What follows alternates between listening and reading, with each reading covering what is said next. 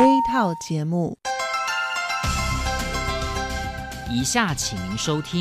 由劳动部劳动力发展署委托制播，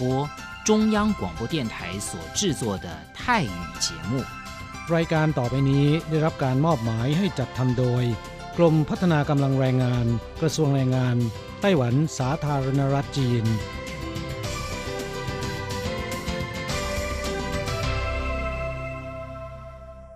เย่เลิกงานแล้วพวกเราไปคาราโอเกะกันเถอะฉันมีธุระเธอไปกันเถอะเอ๊ะนานที่ปีหนจะนัดไปร้องเพลงกันหรือว่าเธอมีนัดกับชายหนุ่มจ้าชายก็ดีนะสิฉันจะไปทำงานหาเงินต่างหากจริงเหรอเลิกงานแล้วยังไปหาเงินได้อีกทำไมดีจังไปทำที่ไหนอะจริงสิแถวนี้มีโรงงานหนึ่งช่วงนี้ต้องการคนงานชั่วคราวช่วงวันหยุดฉันก็ไปทำงานพิเศษที่นั่นจะได้หาเงินเพิ่มขึ้นอีกหน่อยอยากจะซื้อคอมพิวเตอร์ให้ลูกชายที่เมืองไทยลำไพไม่ได้นะกฎหมายไต้หวันกำหนดไว้ว่าพวกเราจะต้องทำงานให้เท่าแก่ที่ยื่นขออนุญาตนำเราเข้ามาทำงานในไต้หวันเท่านั้นการไปทำงานที่อื่นถือว่าผิดกฎหมายหากถูกจับได้จะถูกยกเลิกใบอนุญาตทำงานไม่เพียงถูกส่งกลับประเทศต่อไปก็เข้ามาทำงานในไต้หวันไม่ได้อีกแล้วฮะรุนแรงขนาดนั้นเลยเหรอจะถูกส่งกลับประเทศไม่สามารถมาทำงานไต้หวันได้อีกงั้นฉันก็ไม่มีทางหาเงินส่งลูกเรียนมหาวิทยาลัยนะสิงั้นก็แย่กว่าเดิมมาสิใช่แล้วในเมื่อเราเข้ามาทำงานในไต้หวันแล้วก็ควรต้องปฏิบัติตามกฎหมายไต้หวันจึงจะมีโอกาสหาเงินส่งกลับไปช่วยเหลือครอบครัวฉันว่าเธอไปร้องเพลงกับฉันดีกว่านะถูกอย่างที่เธอว่านั่นแหละฉันว่าฉันทำงานตามที่ระบุในสัญญาจ้างงานดีกว่าไม่งั้นแทนที่จะหาเงินได้เยอะกว่าเดิมกลับถูกส่งตัวกลับประเทศซะนี่ใช่แล้วทำงานอยากถูกต้องตามกฎหมายดีกว่าตอนนี้ไปร้องเพลงกับพวกเราได้หรือยังล่ะผู้ช่วยที่ดีของไต้หวันจูงมือกันก้าวไปข้างหน้ากรมพัฒนากำลังแรงงานร่วมฝ่าฟันไปพร้อมกับคุณสนับสนุนโดยกรมพัฒนากำลังแรงงานกระทรวงแรงงานไต้หวันวันดีสัปดาห์ที่แล้วเธอไปไหนมาเหรอทำไมไม่เจอเลยใช่ฉันกลับเมืองไทยมาเพิ่งกลับมาเมื่อวานก่อนที่เองแม่ดีจังเลยแต่ทำไมรีบกลับมาเร็วจังล่ะก็ต้องขอบคุณเฒ่าแก่ฉันละเฒ่าแก่ไปทำเรื่องให้ฉันเข้ามาทำงานไต้หวันอีกครั้งโดยผ่านศูนย์บริการจ้างตรงของรัฐบาลไต้หวันฮะการจ้างตรงคืออะไรเหรอทำยากไหมไม่ยากเลยเท่าแกบอกว่าสะดวกมากแล้วก็ไม่ต้องผ่านบริษัทจัดหางานไม่เพียงประหยัดค่าเหนื่อยหน้าที่เมืองไทยนะทำให้ฉันเก็บเงินได้เพิ่มขึ้นช่วยให้ครอบครัวฉันมีชีวิตที่ดีขึ้นด้วยนอกจากนี้ฉันอยู่กับเท่าแกมานานคุ้นเคยกันดีการเดินเรื่องเข้ามาทำงานในไต้หวันโดยวิธีการจ้างตรงเนี่ยยังทำให้ฉันได้ทำงานในสถานที่ที่คุ้นเคยไม่ต้องเสียเวลาปรับตัวให้เข้ากับที่ทำงานใหม่เท่าแก่ก็ไม่ต้องปวดหัวว่าจะต้องเริ่มสอนคนใหม่เป็นผลดีกับทุกฝ่ายเลยล่ะแม่ดีจริงๆผมเองสัญญาก็ใกล้ครบแล้วนะเนี่ยต้องรีบกลับไปบอกข่าวดีให้เท่าแก่รู้แล้วล่ะจะได้ให้เท่าแก่ไปติดต่อที่ศูนย์บริการจ้างตรงเพื่อขอทำเรื่องให้ผมกลับมาทำงานไต้หวันใหม่โดยวิธีจ้างตรงได้เลยแล้วก็จะต้องไปบอกข่าวนี้กับเพื่อนๆทุกคนให้ได้รู้กันด้วยใช่เรื่องดีๆแบบนี้ต้องบอกต่อจะได้ไปใช้บริการกันเยอะๆผู้ช่วยที่ดีของไต้หวันจูงมือกันก้าวไปข้างหน้ากรมพัฒนากำลังแรงงานร่วมฝ่าฟันไปพร้อมกับคุณสนับสนุนโดยกรมพัฒนากำลังแรงงานกระทรวงแรงงานไต้หวัน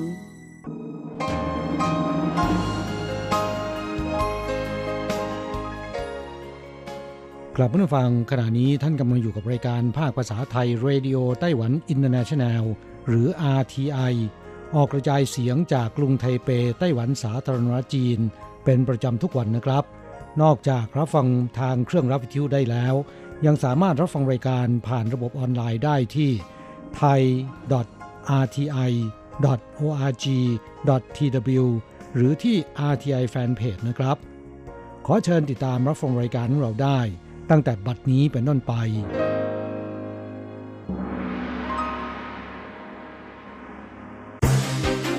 ลำดับแรกขอเชิญติดตามรับฟังข่าวประจำวันสวัสดีปีใหม่ปี2563ค่ะคุณผู้ฟัง RTI ที่รักและเคารพทุกท่านวันนี้ตรงกับวันพุธที่1มกราคม2563ช่วงของข่าวไต้หวันและข่าวต่างประเทศในวันนี้รายงานโดยดิฉันกัญจยากฤษยาคมค่ะหัวข้อข่าวมีดังนี้งานจุดพลุฉลองปีใหม่ไทเป101ส่องประกายทั่วนภาชูแนวคิดอนุรักษ์สัตว์ ปี2562ไต้หวันอุณหภูมิเฉลี่ยตลอดปี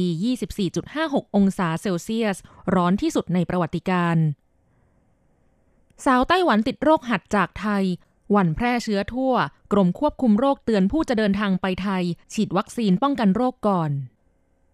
คืนวันส่งท้ายปีเก่ารถไฟฟ้าไทเปผู้โดยสารทะลุ 3,200,000 คนเพิ่มขึ้นจากปีที่แล้ว 700,000 คนประชาชนแห่นั่งเครื่องบินไฟล์พิเศษชมแสงแรกแห่งปีที่ไถตรงไร้เมฆบดบังต่อไปเป็นรายละเอียดของข่าวค่ะการแสดงโชว์จุดพลุเฉลิมฉลองเข้าดาวต้อนรับปี 2020 ที่อาคารไทเป 101 เมื่อคืนข้ามปีที่ผ่านมาใช้ชื่อธีมว่าแสงแห่งความหวังไต้หวันใช้พลุ 16,000 นัดความยาว 300 วินาทีประกอบด้วยหลอดไฟ LED ถึง 140,000 ดวงครอบคลุมพื้นที่ตั้งแต่ชั้น 35 ถึง 90 แสดงภาพเคลื่อนไหวบนผนังทีแพดยักษ์เปิดฉากด้วยภาพการ์ตูนแอนิเมชันเป็นรูปสัตว์ป่าคุ้มครองของไต้หวันเช่นแมวดาวหมีดำไก่ฟ้ามิกาโดเต่าตะหนุนกปากช้อนหน้าดำลิงแสมแห่งฟอร์โมซาแซลมอนไต้หวันเป็นต้นมีฝูงชนเดินทางร่วมชมบรรยากาศการจุดพลุของอาคารไทเป 101 ทั่วบริเวณเขตซินอี้กรุงไทเปกว่า 1,500,000 คน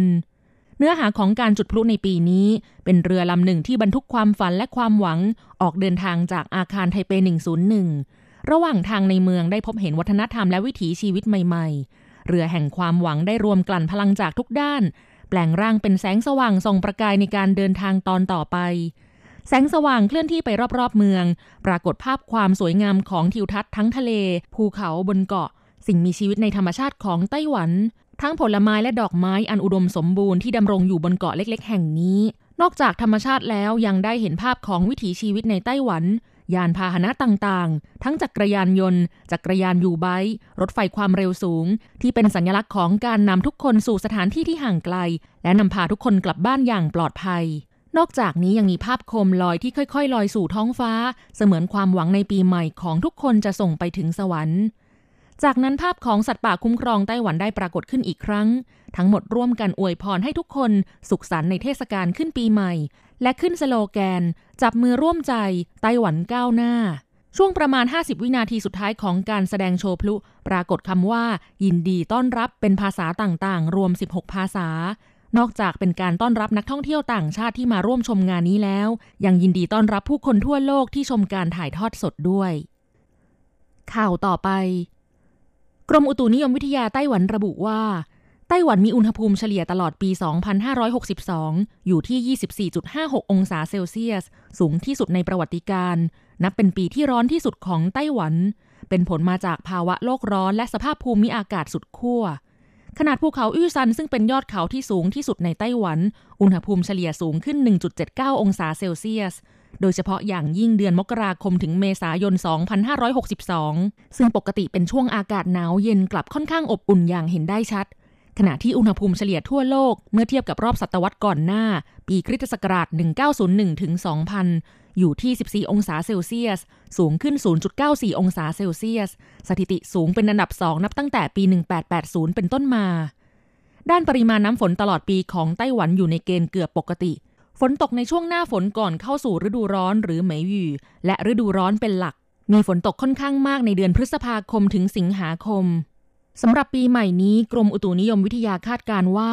ขณะนี้ทะเลและสภาพอากาศบริเวณมหาสมุทรแปซิฟิกเขตร้อนอยู่ในสภาวะเกือบปกติเดือนมกราคมถึงมีนาคม 2563 ทุกพื้นที่ในไต้หวันอุณหภูมิเฉลี่ยมีโอกาสที่จะค่อนข้างอบอุ่นจนถึงเกณฑ์ปกติค่อนข้างมาก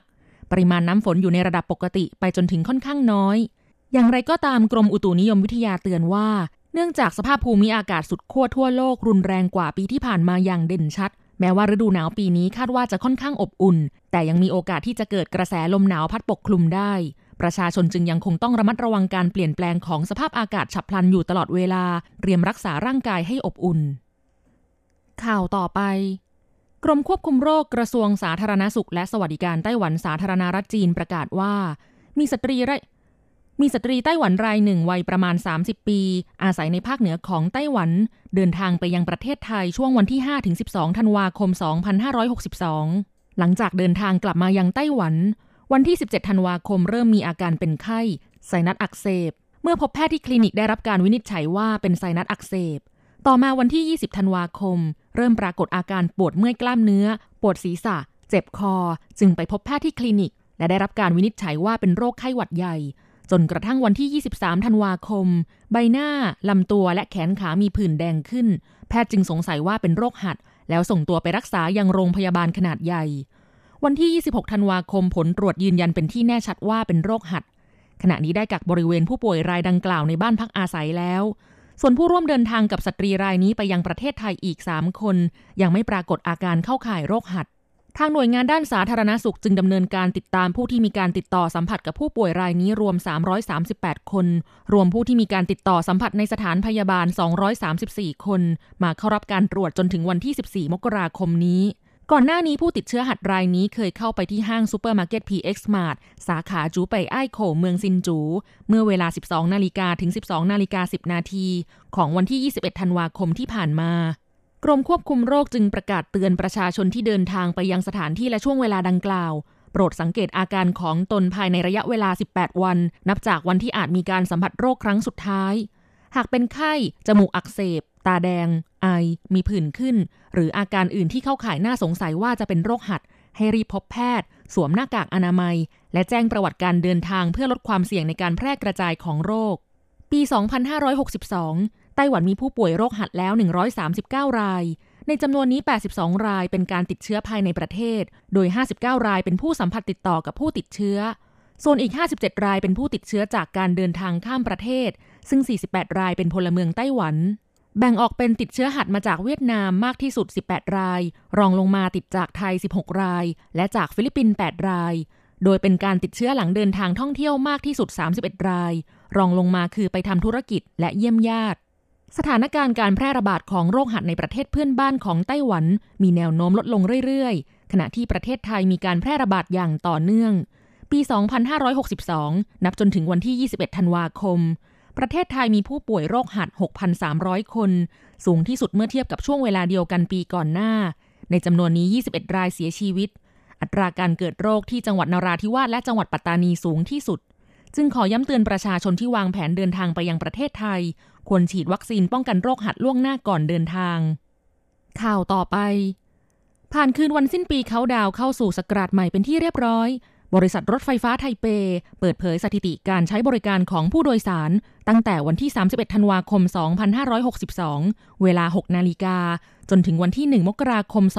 2563 เวลา 6 นาฬิกามีปริมาณผู้โดยสารสูงถึง 3,260,000 คนต่อครั้งเทียบกับช่วงเวลาเดียวกันเมื่อปีที่แล้วเพิ่มขึ้น 700,000 คน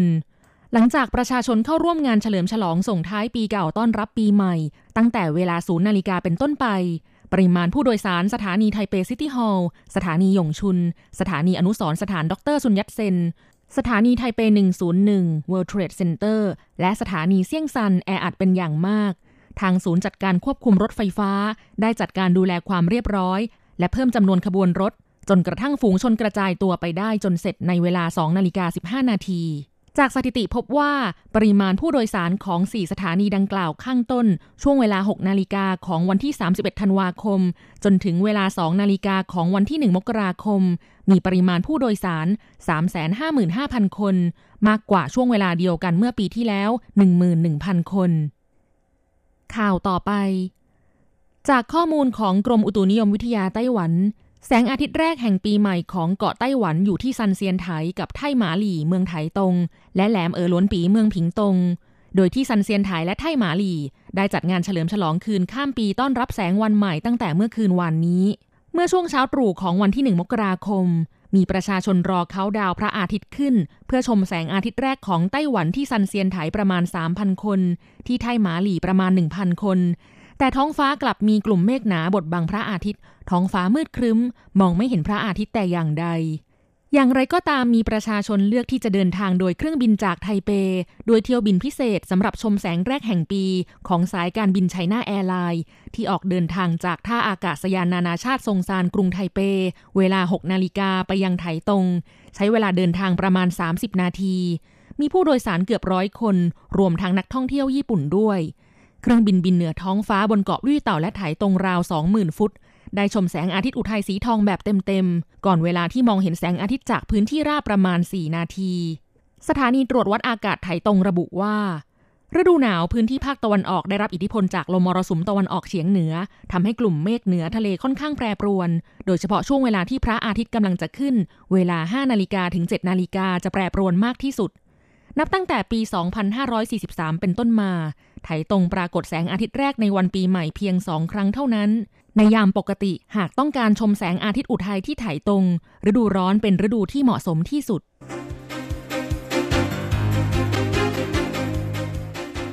ต่อไปขอเชิญฟังข่าวต่างประเทศและข่าวจากเมืองไทยค่ะต่อไปเป็นช่วงของข่าวต่างประเทศรายงานโดยดิฉันกัญจยากฤษยาคมค่ะข่าวต่างประเทศสำหรับวันนี้นั้นเริ่มจากข่าวประชาชนฮ่องกงประท้วงต้อนรับปีใหม่ตำรวจปราบจลาจลยิงแก๊สน้ำตาขณะที่ประเทศอื่นๆทั่วโลกต่างเฉลิมฉลองปีใหม่กันอย่างสุขสันต์ชื่นมื่นแต่ที่ฮ่องกงกลับส่งท้ายปีเก่าด้วยการชุมนุมประท้วงและจบลงด้วยการยิงแก๊สน้ำตาตั้งแต่ช่วงเย็นวันที่31 ธันวาคม 2562ไปจนถึงก่อนเที่ยงคืนประชาชนฮ่องกงต่างพากันออกมาชุมนุมประท้วงโดยสงบจำนวนหลายพันคนบริเวณย่านการเงินที่สำคัญต่างๆตลอดจนริมอ่าววิกตอเรียและย่านลานควายฟงซึ่งเป็นแหล่งบันเทิงยามราตรีกลุ่มผู้ประท้วงพากันนับถอยหลังเข้าดาวเข้าสู่วันปีใหม่และเมื่อย่างเข้าสู่วันปีใหม่ต่างพากันตะโกนคำว่าปฏิวัติและปลดปล่อยฮ่องกงโดยเปิดไฟฉายในโทรศัพท์มือถือเพื่อให้เกิดแสงไฟอย่างพร้อมเพรียงที่ย่าน Prince Edward ผู้ประท้วงพากันจุดเทียนรำลึกถึงผู้เสียชีวิตจากการประท้วงและผู้ประท้วงบางส่วนในย่านมงก๊กต่างพากันจุดไฟเผาสิ่งกีดขวางตามท้องถนนและเปิดฉากปะทะกับตำรวจปราบจลาจลที่ยิงแก๊สน้ำตาและฉีดน้ำแรงดันสูงด้านนางแครี่ลัมหัวหน้าคณะผู้บริหารฮ่องกงได้ส่งสารอวยพรปีใหม่แก่ประชาชนฮ่องกงโดยแถลงว่าการประท้วงตลอด6 เดือนที่ผ่านมานำมาซึ่งความเศร้าสลดความกังวลความผิดหวังและความรุนแรงดังนั้นปีใหม่นี้ขอให้ทุกฝ่ายร่วมกันนำความสงบสุขกลับคืนสู่สังคมอีกครั้งหนึ่งข่าวต่อไปผู้นำสหรัฐเผยไม่อยากทำสงครามกับอิหร่านเพราะเป็นคนรักสันติภาพในวันส่งท้ายปีเก่า 31 ธันวาคมประธานาธิบดีโดนัลด์ทรัมป์ผู้นำสหรัฐระบุว่าตนไม่อยากทำสงครามกับอิหร่านเพราะเป็นคนรักสันติภาพและอิหร่านเองก็ควรจะรักสันติภาพให้มากๆด้วยดังนั้นสหรัฐอเมริกาจึงไม่อยากทำสงครามกับอิหร่านส่วนกรณีที่นายคิมจองอึนผู้นำเกาหลีเหนือประกาศว่าจะเดินหน้าดำเนินโครงการนิวเคลียร์อย่างเต็มที่และจะมีอาวุธใหม่ออกมาให้เห็นนั้นประธานาธิบดีทรัมป์เชื่อว่าผู้นำเกาหลีเหนือเป็นคนรักษาคำพูดเมื่อลงนามในข้อตกลงปลดอาวุธนิวเคลียร์แล้วก็ต้องทำตามข้อตกลงส่วนกรณีการลงนามข้อตกลงทางการค้าระหว่างสหรัฐอเมริกากับจีนแผ่นดินใหญ่นั้นจะมีการลงนามในวันที่15 มกราคมนี้อย่างแน่นอนต่อไปขอเชิญคุณผู้ฟังรับฟังข่าวในเมืองไทยค่ะอุบัติเหตุปีใหม่หยุดยาววันที่5ของไทยเสียชีวิตแล้ว256รายสถิติอุบัติเหตุช่วงหยุดยาวเทศกาลปีใหม่ของไทยเมื่อวันที่31 ธันวาคม 2562ซึ่งเป็นวันที่5ของการรณรงค์ขับรถมีน้ำใจรักษาวินัยจราจรเกิดอุบัติเหตุ542ครั้งเสียชีวิต42คนบาดเจ็บ567คนสาเหตุหลักที่ทำให้เกิดอุบัติเหตุสูงสุดได้แก่เมาแล้วขับและขับรถเร็วทำให้ยอดรวม5วันของการรณรงค์ตั้งแต่วันที่27 ธันวาคมถึง 31 ธันวาคม 2562เกิดอุบัติเหตุรวมทั้งสิ้น 2,529 ครั้งมีผู้เสียชีวิตแล้ว256รายและผู้บาดเจ็บ 2,588 คนสำหรับจังหวัดที่มีผู้เสียชีวิตสะสมสูงที่สุดคือกรุงเทพมหานคร12คนส่วนจังหวัดที่มีผู้บาดเจ็บสะสมสูงสุดคือเชียงใหม่77คนและจังหวัดที่เกิดอุบัติเหตุสะสมสูงสุดคือเชียงใหม่76ครั้งอย่างไรก็ตามทั่วประเทศมี11จังหวัดที่ไม่มีผู้เสียชีวิตหรือยอดตายเป็นศูนย์ต่อไปเป็นอัตราแลกเปลี่ยนประจำวันพุธที่1มกราคมพุทธศักราช2563อ้างอิงจากธนาคารกรุงเทพสาขาไทเปเมื่อวันที่31ธันวาคม2562โอนเงิน 10,000 บาทใช้เงินเหรียญไต้หวัน 1,260 เหรียญแลกซื้อเงินสด 10,000 บาทใช้เงินเหรียญไต้หวัน 1,610 เหรียญ$1ใช้เงินเหรียญไต้หวัน 30.26 เหรียญแลกซื้อค่ะ คุณผู้ฟังคะนั่นเป็นช่วงของข่าวจาก RTI รายงานโดยดิฉันกัญจยากฤษยาคมขอให้คุณผู้ฟังทุกท่านสุขสันต์ในเทศกาลปีใหม่ค่ะ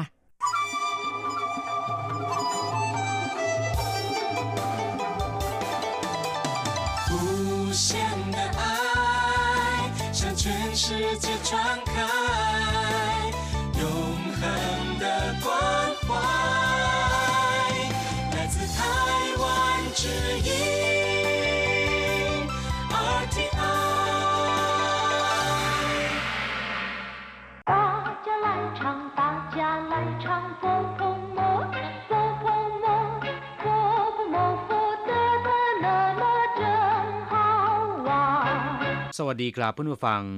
พบกันในวันนี้เราจะมาเรียนบทเรียนที่17ของแบบเรียนชั้นกลางบทที่17เฉาจ่างฉังละหญ้าขึ้นสูงแล้วในบทนี้เราจะมาเรียนรู้คำสนทนาเกี่ยวกับหญ้าที่ขึ้นอยู่ตามสนาม第17课草长长了一对话院子的草长得好快得拔草了真辛苦哦草长得太长，蚊子一多就更麻烦了。第17课，草长长了。บทที่17หญ้าขึ้นสูงแล้วคำว่าเฉาแปลว่าหญ้าหรือวัชพืชจ่างแปลว่าขึ้นเจริญเติบโตส่วนคำว่าฉังแปลว่ายาวหรือว่าสูงขอให้สังเกตดูดีๆนะครับจ่างและฉังเป็นอักษรตัวเดียวกันแต่ออกเสียงต่างกันแน่นอนความหมายก็ต่างกันไปด้วยในภาษาจีนอักษรในลักษณะนี้มีอยู่หลายตัวด้วยกันจั่งแปลว่าเติบโตฉังแปลว่ายาวหรือว่าสูงส่วนคำว่าเลเป็นคำศัพท์เสริมจะใช้เติมข้างหลังคำกริยาหรือว่าคุณศัพท์ซึ่งมีความหมายว่าการกระทำหรือว่าการเปลี่ยนแปลงนั้นสำเร็จเสร็จสิ้นไปแล้วในที่นี้จะมีลักษณะคล้ายๆกับคำว่าแล้วในภาษาไทยนะครับเฉาจ่างฉังเลหญ้าขึ้นสูงแล้ว院子的草长得好快ต้นหญ้าในลานบ้านโตเร็วจังหรือต้นหญ้าในสนามหญ้าภายในบ้านขึ้นเร็วจัง院子ก็คือลานบ้านหรือสนามหญ้าในบ้าน长得好快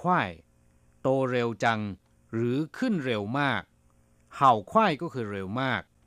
เต่ปาเฉาละต้องถอนหญ้าแล้วเต่แปลว่าต้องจะต้องปาเฉาก็แปลว่าถอนหญ้าเต่ป๋าเฉาละต้องถอนหญ้าแล้วเจิ้นชินขู่อ๋อลำบากจริงๆเลยเจิ้นก็คือมากหรือว่าจริงๆชินขู่ลำบากคำว่าอ๋อไม่มีความหมายนะครับแต่เป็นคำที่เสริมตอนท้ายประโยคเพื่อให้แสดงว่าเป็นอย่างนั้นจริงๆ草长得太长蚊子一多就更麻烦了ต้นหญ้าสูงเกินไปยุงเยอะขึ้นมาก็จะยิ่งลำบากเฉาจ่าง的太长หญ้าขึ้นสูงเกินไปหญ้าขึ้นสูงมากไถ่ฉางก็คือสูงมากหรือสูงเกินไป蚊子一多ยุงเยอะขึ้นมา就更麻烦了ก็จะยิ่งลำบากกันใหญ่ก็จะยิ่งยุ่งกันใหญ่หมาฝานแปลว่ายุ่งหรือแปลว่าปัญหาก็ได้กลับมาฟังหลังจากที่ทราบความหมายของคำสนทนาในบทนี้แล้วต่อไปขอให้พลิกไปที่หน้า72เราจะไปเรียนรู้คำศัพท์ซึ่งในบทนี้มีคำศัพท์ค่อนข้างที่จะมากศัพท์คำแรกจั่งแปลว่าเป็นเกิดหรือว่าเติบโตก็ได้อย่างเช่นว่าจั่งชิงชวนเต้าเป็นสิวชิงชวนเต้าก็คือสิวที่ออกตามใบหน้าของวัยรุ่น这孩子长得真胖เด็กคนนี้โตและอ้วนมาก这小狗长得真快สุนัขน้อยตัวนี้โตเร็วมากถ้าตี้ตี้จ่างเก้าล่ะน้องชายของเขาโตและสูงขึ้นแล้วนอกจากนี้แล้วคำว่าจ่างยังมีความหมายว่าคนโตหรือผู้อาวุโสกว่ามีอายุมากกว่าก็ได้อย่างเช่นว่าจ่างจื่อก็หมายถึงลูกชายคนโตจ่างหนุ่ยลูกสาวคนโตจ่างเป้ยผู้ใหญ่ที่อาวุโสกว่าหรือผู้อาวุโสเหนียนจ่างแปลว่าอายุมากกว่าอย่างเช่น我比他年长ผมมีอายุมากกว่าเขาจ่างกวนแปลว่าผู้บังคับบัญชาข้าราชการชั้นผู้ใหญ่เรียกว่าจ่างกวนศัพท์อีกคำหนึ่งที่เขียนอย่างเดียวกับคำว่าจั่งแต่ออกเสียงเป็นอีกอย่างหนึ่งเป็นฉางแปลว่ายาว หรือว่าสูงซึ่งตรงข้ามกับคำว่าต่วนที่แปลว่าสั้นอย่างเช่นว่าฉางมิ่นหรือว่าฉางเซ่าแปลว่าอายุยืน这一条路很长ถนนสายนี้ยาวมากฉางฟังฉิง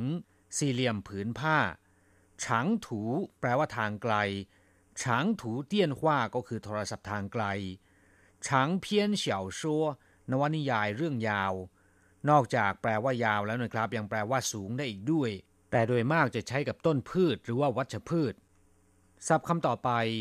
เต่ยหรือย่าวแปลว่าต้องหรือว่าจะต้องอย่างเช่นว่าสิเจียนอีเต้าท่าเจ้าเต๋ยเจ๋อละเมื่อถึงเวลาเขาก็จะต้องไปแล้วศัพท์คำต่อไปป๋าแปลว่าถอนหรือว่าดึงออกมาหรือชักออกมาอย่างเช่นว่าป๋าเฉาแปลว่าถอนหญ้าป๋าเจี้ยนแปลว่าชักดาบซึ่งในที่นี้หมายถึงชักดาบออกจากฝักไม่ใช่ชักดาบที่มีความหมายว่าเบี้ยวนะครับป๋าเขอแปลว่าชักเขย่อป๋าซื่อแปลว่าบ่งน้ำออกป๋าเถี่ยเถียวป๋าชูหลายแปลว่าดึงเอาเหล็กเส้นออกมาป๋าหยาก็คือถอนฟันศัพท์คำต่อไป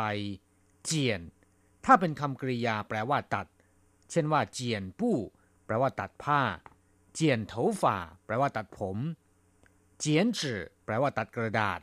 แต่ถ้าหากว่าเป็นคำนามคำว่าเจียนเนี่ยจะแปลว่าตะไกรหรือกันไกลคำว่าตะไกรหรือกันไกลจะเรียกว่าเจียนสั้นๆหรือว่าเจียนเตาก็ได้นะครับศัพท์คำต่อไปหยา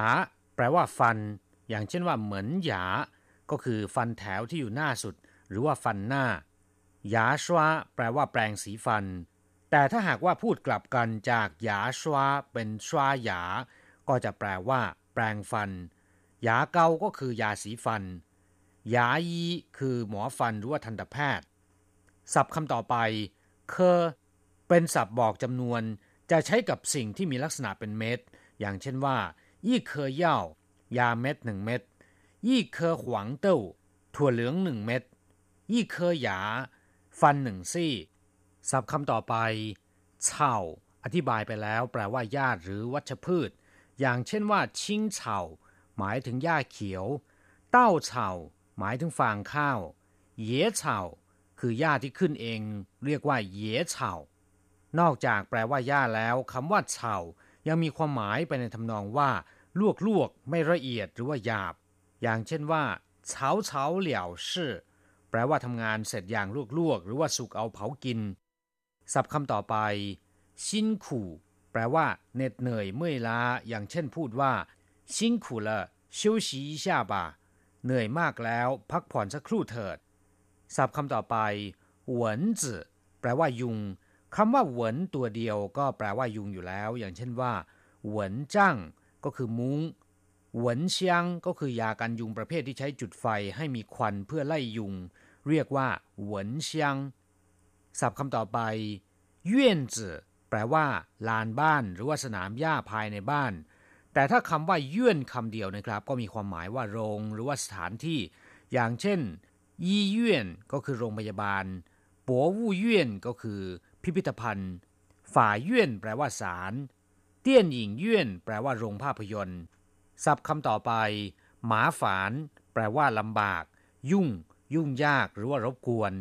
เวลาที่เราจะขอให้ใครช่วยทำธุระเราจะพูดอย่างเกรงใจว่าหมาฝานหนี่รบกวนท่านรบกวนคุณอย่างเช่นว่าหมาฝานหนินป้างหัวหนาอีช่ารบกวนท่านช่วยผมถือไว้สักครู่หรือการทำเรื่องยุ่งยากเราจะพูดว่า这件事很麻烦แต่ถ้าใช้กับคนอย่างเช่นว่าถ้า这个人很麻烦จะแปลว่าเขาคนนี้น่ารำคาญมากศัพท์คำสุดท้ายของบทเรียนนี้นะครับเถาฝ่าก็คือเส้นผมอย่างเช่นว่ารันเถาฝ่าก็แปลว่าย้อมผมกลับมาฟังเวลาของเราในวันนี้หมดลงแล้วเราจะกลับมาพบกันใหม่ในบทเรียนหน้าสวัสดีครับ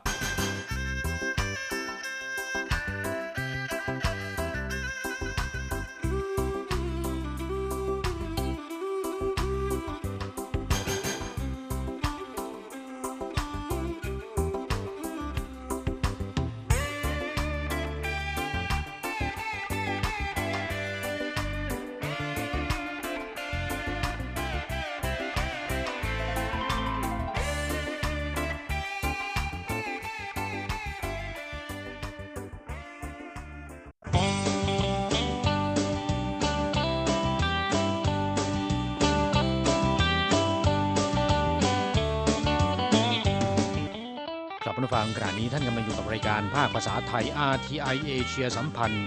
ลำดับต่อไปขอเชิญท่านมาร่วมให้กำลังใจแด่เพื่อนแรงงานไทยที่ประสบปัญหาและความเดือดร้อนในช่วงไขปัญหาแรงงาน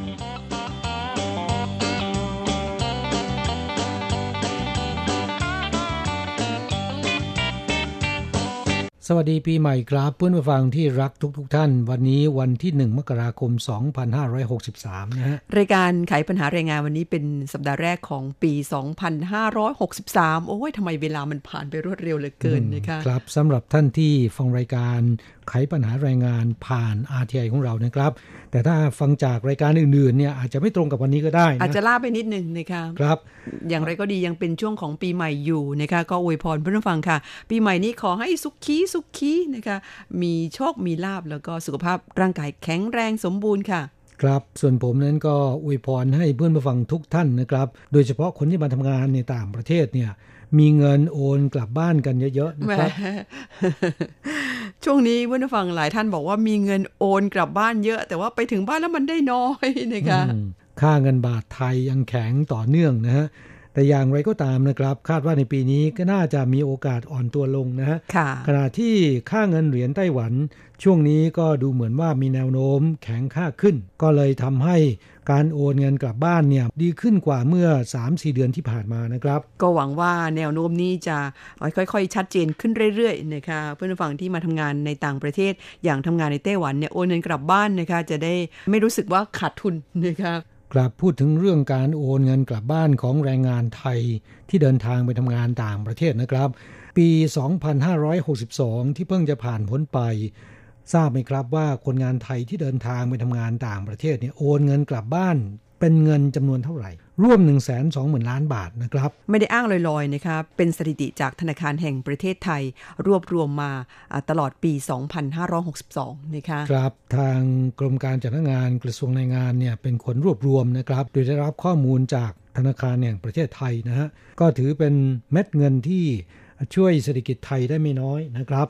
นอกจากยกระดับฐานะของครอบครัวตัวเองแล้วเนี่ยก็ยังมีส่วนช่วยเหลือเศรษฐกิจของประเทศด้วยเพราะฉะนั้นคนงานไทยที่เดินทางไปทำงานต่างประเทศทุกคนนะครับก็ขอให้ภูมิใจกันนะฮะพวกเราไปหาเงินหาทองต่างประเทศไม่ได้ช่วยเหลือเฉพาะครอบครัวเท่านั้น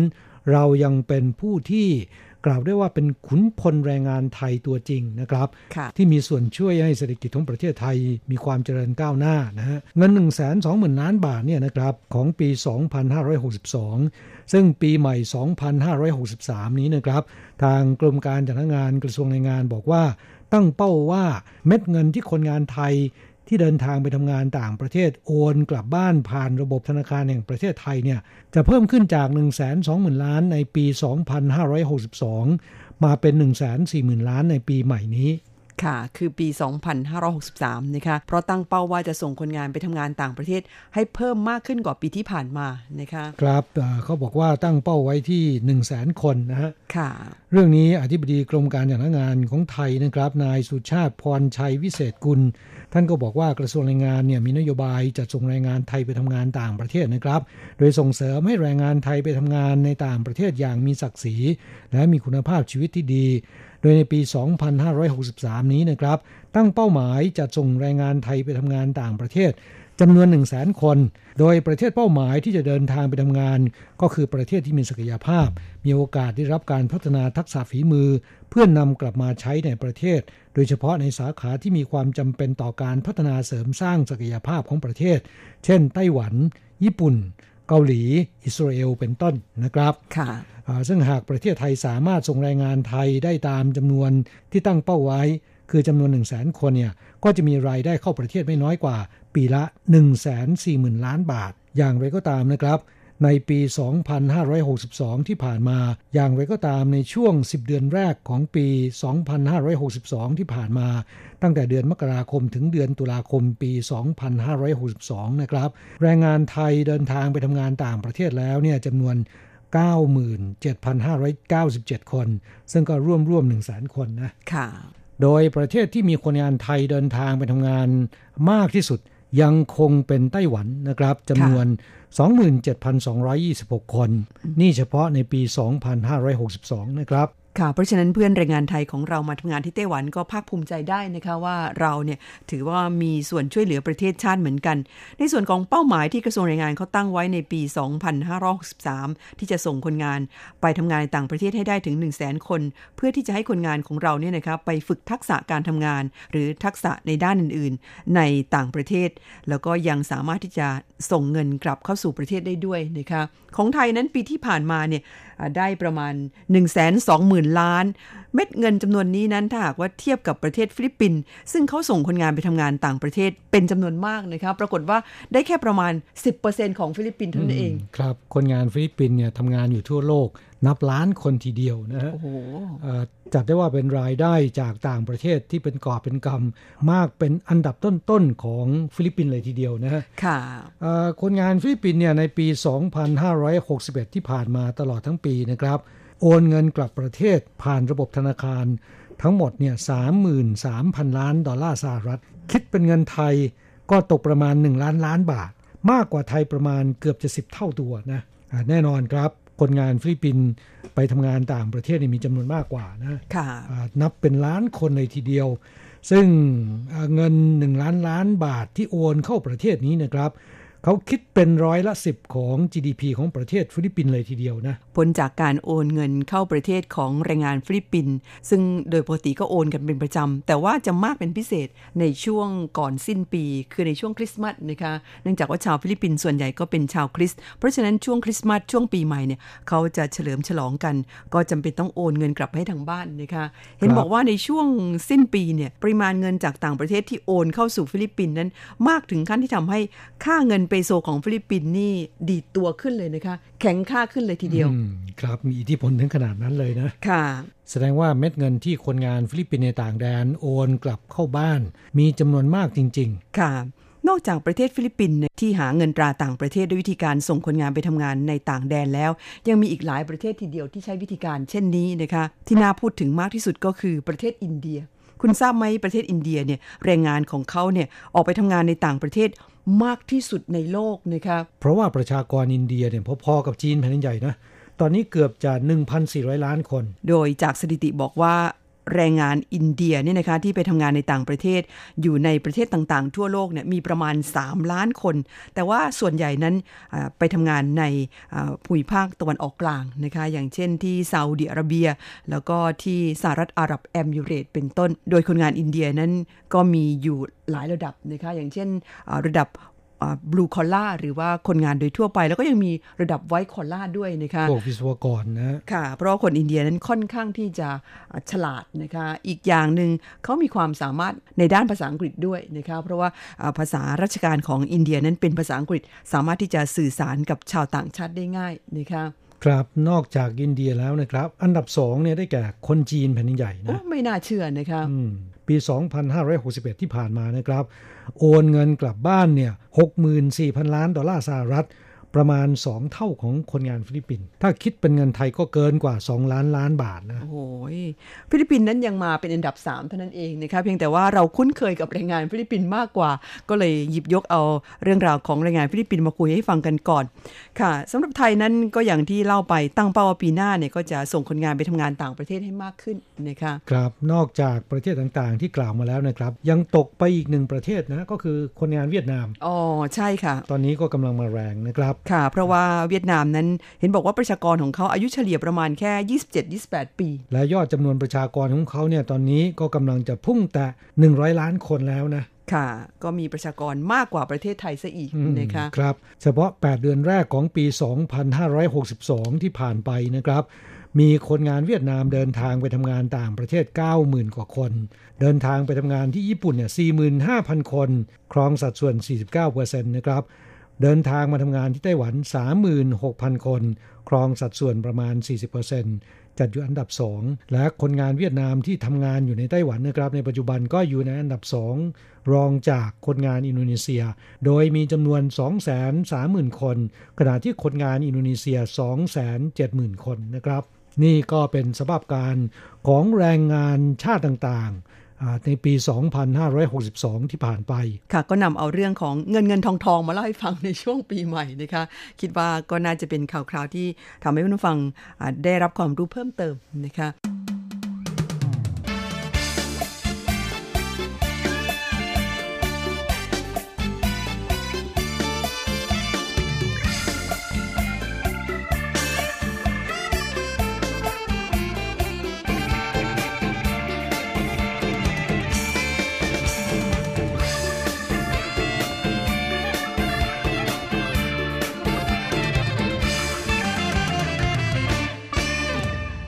ค่ะนอกจากเรื่องเงินทองที่นำมาคุยให้ฟังกันนะคะเพราะเห็นว่าเป็นช่วงปีใหม่น่าจะมีคนสนใจเรื่องนี้เหมือนกันนะคะก็มาถึงเรื่องที่ต้องย้ำเตือนกันนะคะเกี่ยวกับเรื่องการทำงานนอกเหนือจากที่ได้รับอนุญาตนะคะครับคือแรงงานต่างชาติที่เดินทางมาทำงานที่ไต้หวันนะครับแต่ละคนก่อนจะเดินทางมาในจ้างที่มีคุณสมบัติสามารถยื่นขอนำเข้าคนงานได้เนี่ยก็จะยื่นขอต่อกระทรวงแรงงานกระทรวงแรงงานพิจารณาเอกสารข้อมูลและคุณสมบัติต่างๆก็จะอนุญาตให้นำเข้าได้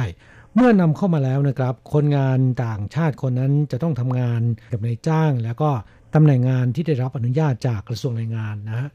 จะไปทำงานประเภทอื่นตำแหน่งอื่นหรือกับนายจ้างรายอื่นไม่ได้นะหากไม่ได้รับอนุญาตนะคะที่พบบ่อยเห็นจะได้แก่คนงานที่มาทำงานในบ้านนายจ้างนะคะเช่นผู้อนุบาลหรือผู้ช่วยงานบ้านซึ่งจากสถิติณปัจจุบันเนี่ยไต้หวันมีคนงานต่างชาติมาทำงานในตำแหน่งผู้อนุบาลหรือผู้ช่วยงานบ้านเนี่ยมากถึง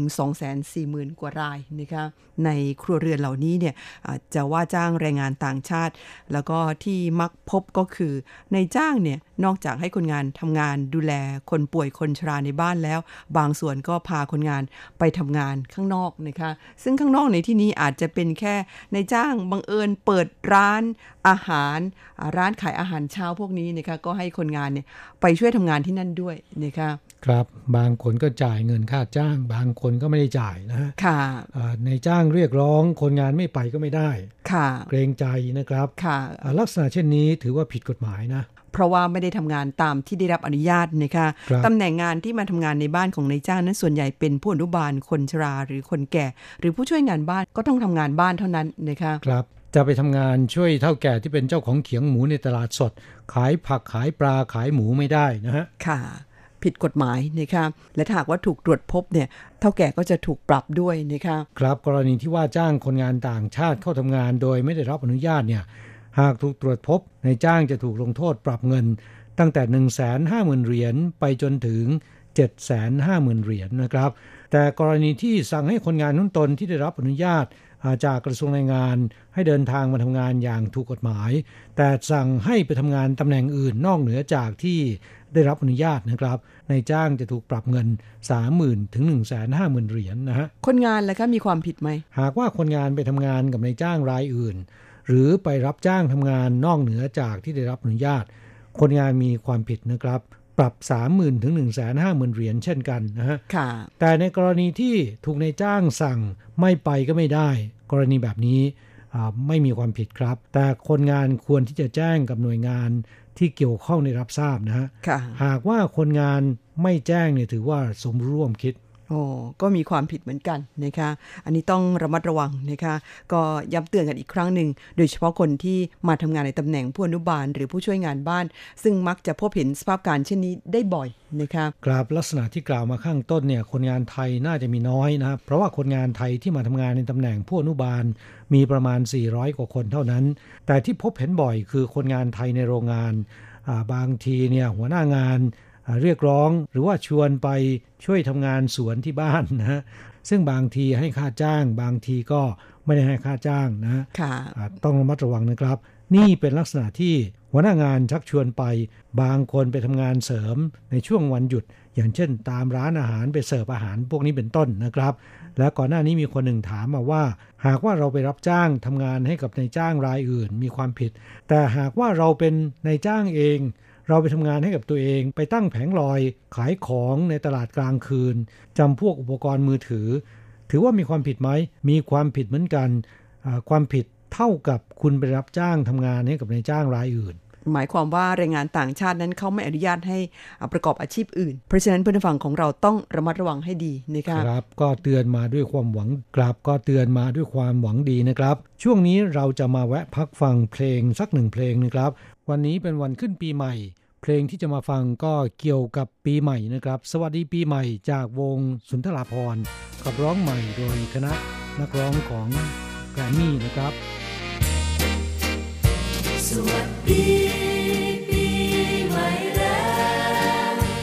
ของไทยจงแคล้วปวงภัยช่วยกันรับวันปีใหม่ทะเลหรือไทยไว้มั่นส สุขสีปีใหม่มาสุขใจ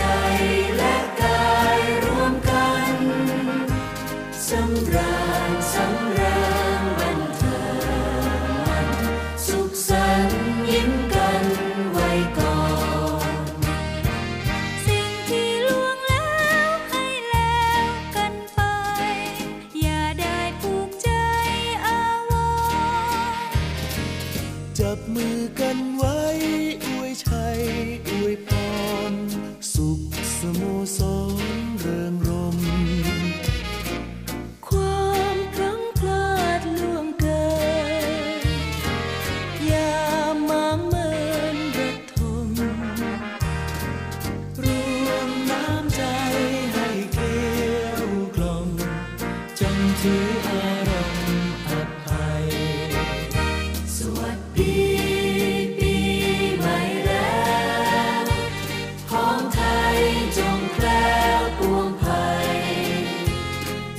ค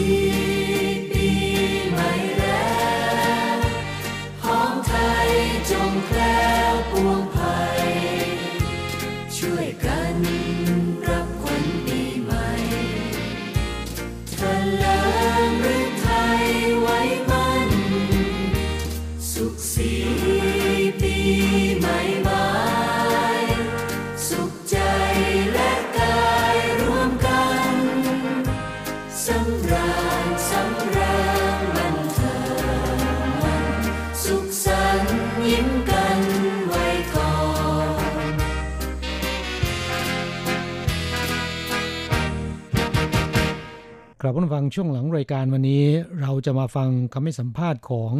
คุณรังสรรค์อนันต์อดีตผู้อำนวยการสำนักงานแรงงานไทยในไทเปนะครับปัจจุบันท่านดำรงตำแหน่งเป็นที่ปรึกษากิตติมศักดิ์ของสมาคมการจ้างงานไทยไปทำงานต่างประเทศท่านจะมาเล่าให้ฟังถึง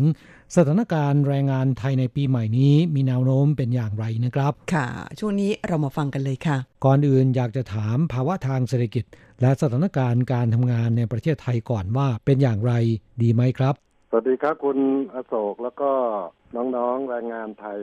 ที่อยู่ในไต้หวันที่รักทุกท่านนะครับจากที่คุณอโศกถามมาเมื่อกี้เนี่ยว่าสภาพปัญหาเศรษฐกิจทางเมืองไทยเป็นอย่างไรบ้างก็อยากจะเรียนให้พี่น้องแรงงานไทยได้ทราบนะครับว่าขณะนี้เนี่ยสภาวะทางเศรษฐกิจตัวเลขต่างๆก็ดูไม่ค่อยดีทั้งที่เป็นอัตราการว่างงานก็มีจำนวนที่เพิ่มขึ้นโรงงานต่างๆเนี่ยก็ลดกำลังการผลิตรวมตลอดถึงการลดพนักงานลงจำนวนมากพอสมควรเพราะฉะนั้นเราก็คิดว่าแนวโน้มเนี่ยในระยะต่อไปนะอัตราการว่างงานเนี่ยก็จะเพิ่มสูงขึ้นก็ไม่ค่อยดีเท่าไหร่ทำให้เด็กที่จบใหม่หางานทำเนี่ยยากยิ่งขึ้นครับสาเหตุเกิดจากอะไรครับผมว่าสาเหตุต่างๆเนี่ยมันก็เกิดจากสภาพของเศรษฐกิจโลกเพราะว่ามันก็มีสงครามการค้าระหว่างจีนกับสหรัฐแล้วก็อื่นๆอีกนะภาพรวมก็คือทุกอย่างจะชะลอตัวเพราะว่ามีปัญหาเรื่องเศรษฐกิจนะผู้ประกอบการทุกคนเนี่ยมันก็มองจะลงทุนก็ไม่กล้าจะสั่งซื้อก็ไม่กล้าเพราะฉะนั้นทุกอย่างก็คือจะชะลอตัวหมดก็เลยกลายเป็นผลกระทบทำให้การ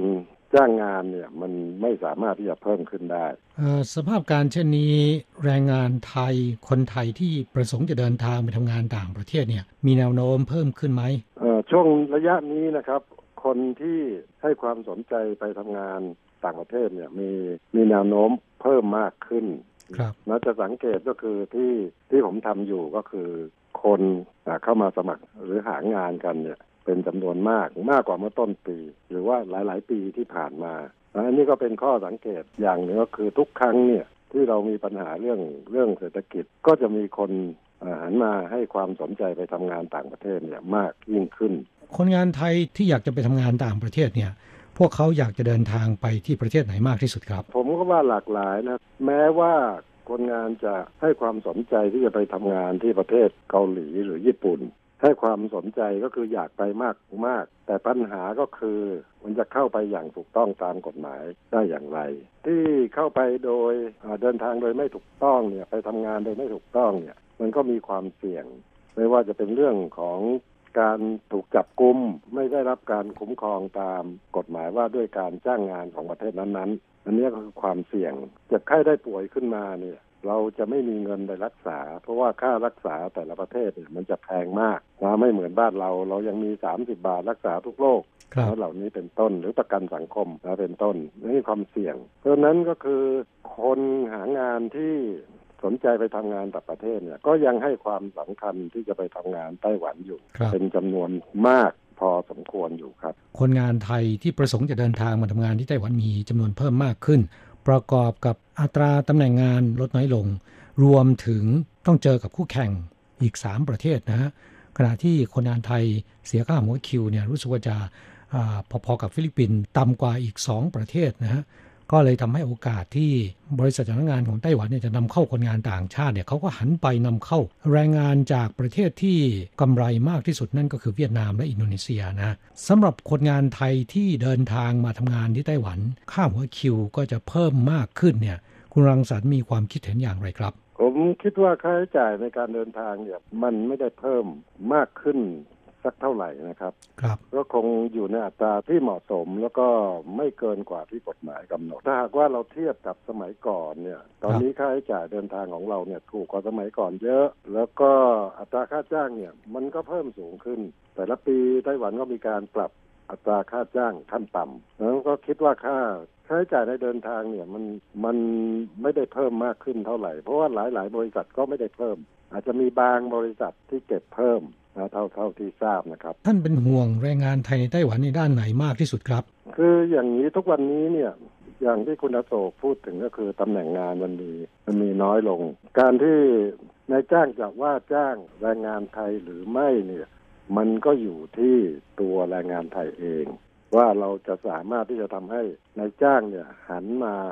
ชื่นชอบแรงงานไทยได้เหมือนสมัยอดีตหรือเปล่าและนี่คือประเด็นที่สำคัญที่สุดนอกจากเรื่องของการแสดงออกในการทำงานแล้วนะครับเรื่องปัญหายาเสพติดเนี่ยดูเหมือนว่ายังไม่ทุเลาลงคุณรังสรรค์มีแนวความคิดเห็นอย่างไรควรจะแก้กันอย่างไรครับจุดเด่นของแรงงานไทยเราก็มีถ้าหากว่าเราเปรียบเทียบกับประเทศอื่นๆนะครับ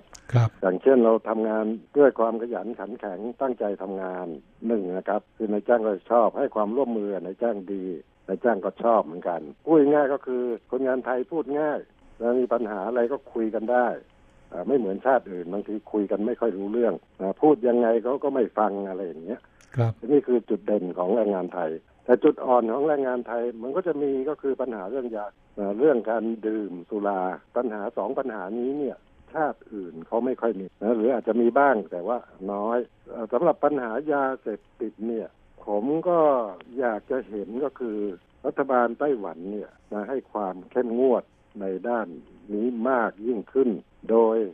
การเข้มงวดในการสอดส่องติดตามแล้วก็จับกลุ่มผู้ที่มีพฤติกรรมในการค้ายาเสพติดนะนี่คือจุดหนึ่งและอีกประการหนึ่งก็คือเราต้องให้คนหางานคนงานทุกคนเนี่ยเกิดจิตสำนึกที่ดีแล้วทุกคนก็คือต้องมีจิตสำนึกก็คือต้องเลี่ยงยาเสพติดให้ได้เพราะฉะนั้นก็คือผมก็อยากจะเห็น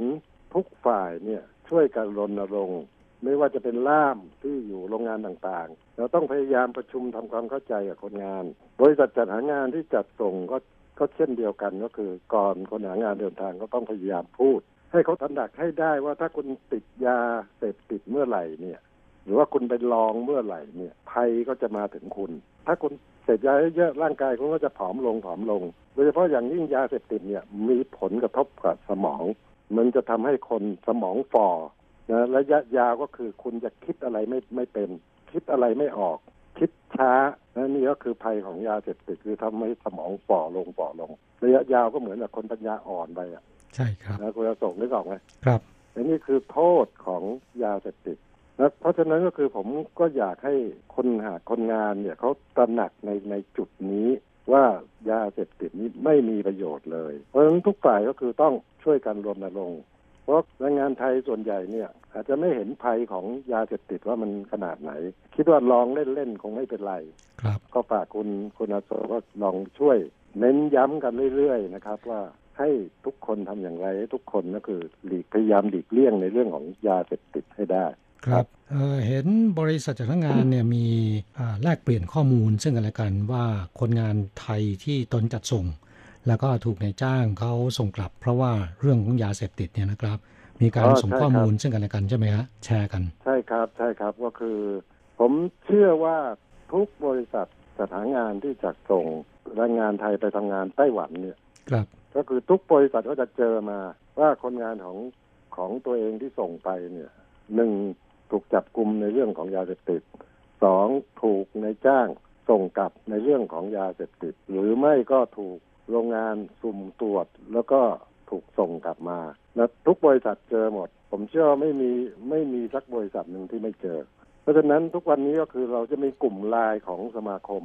ก็คือบริษัทจัดหางานทุกบริษัทก็อยู่ในกลุ่มไลน์นี้เราก็เลยมีการพูดคุยกันคือมีการแลกเปลี่ยนข้อมูลข่าวสาร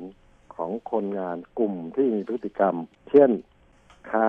ยาเสพติดโดยเฉพาะอย่างยิ่งค้าหรือว่า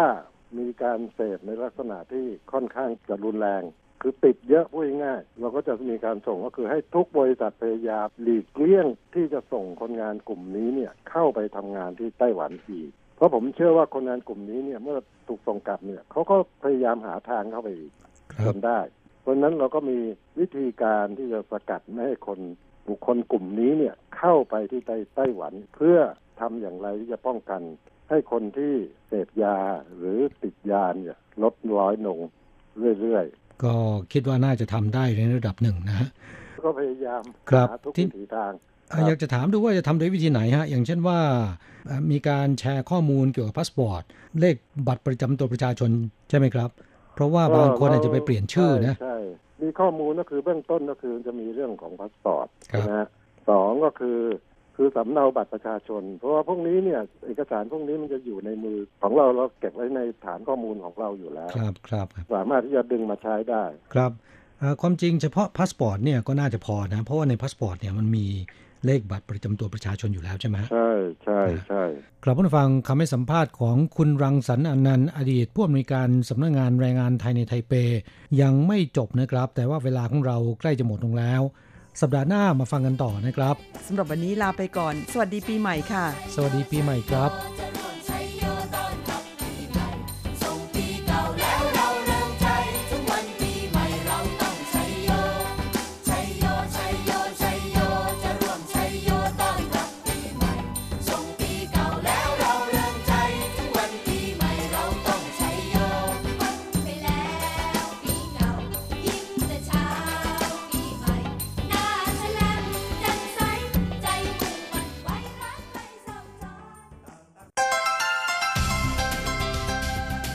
以上节目是由劳动部劳动力发展署委托制播，中央广播电台制作的泰语节目。ที่ท่านรับฟังจบลงไปแล้วนั้นเป็นรายการที่ได้รับมอบหมายให้จัดทำโดยกรมพัฒนากำลังแรงงานกระทรวงแรงงานไต้หวันสาธารณรัฐ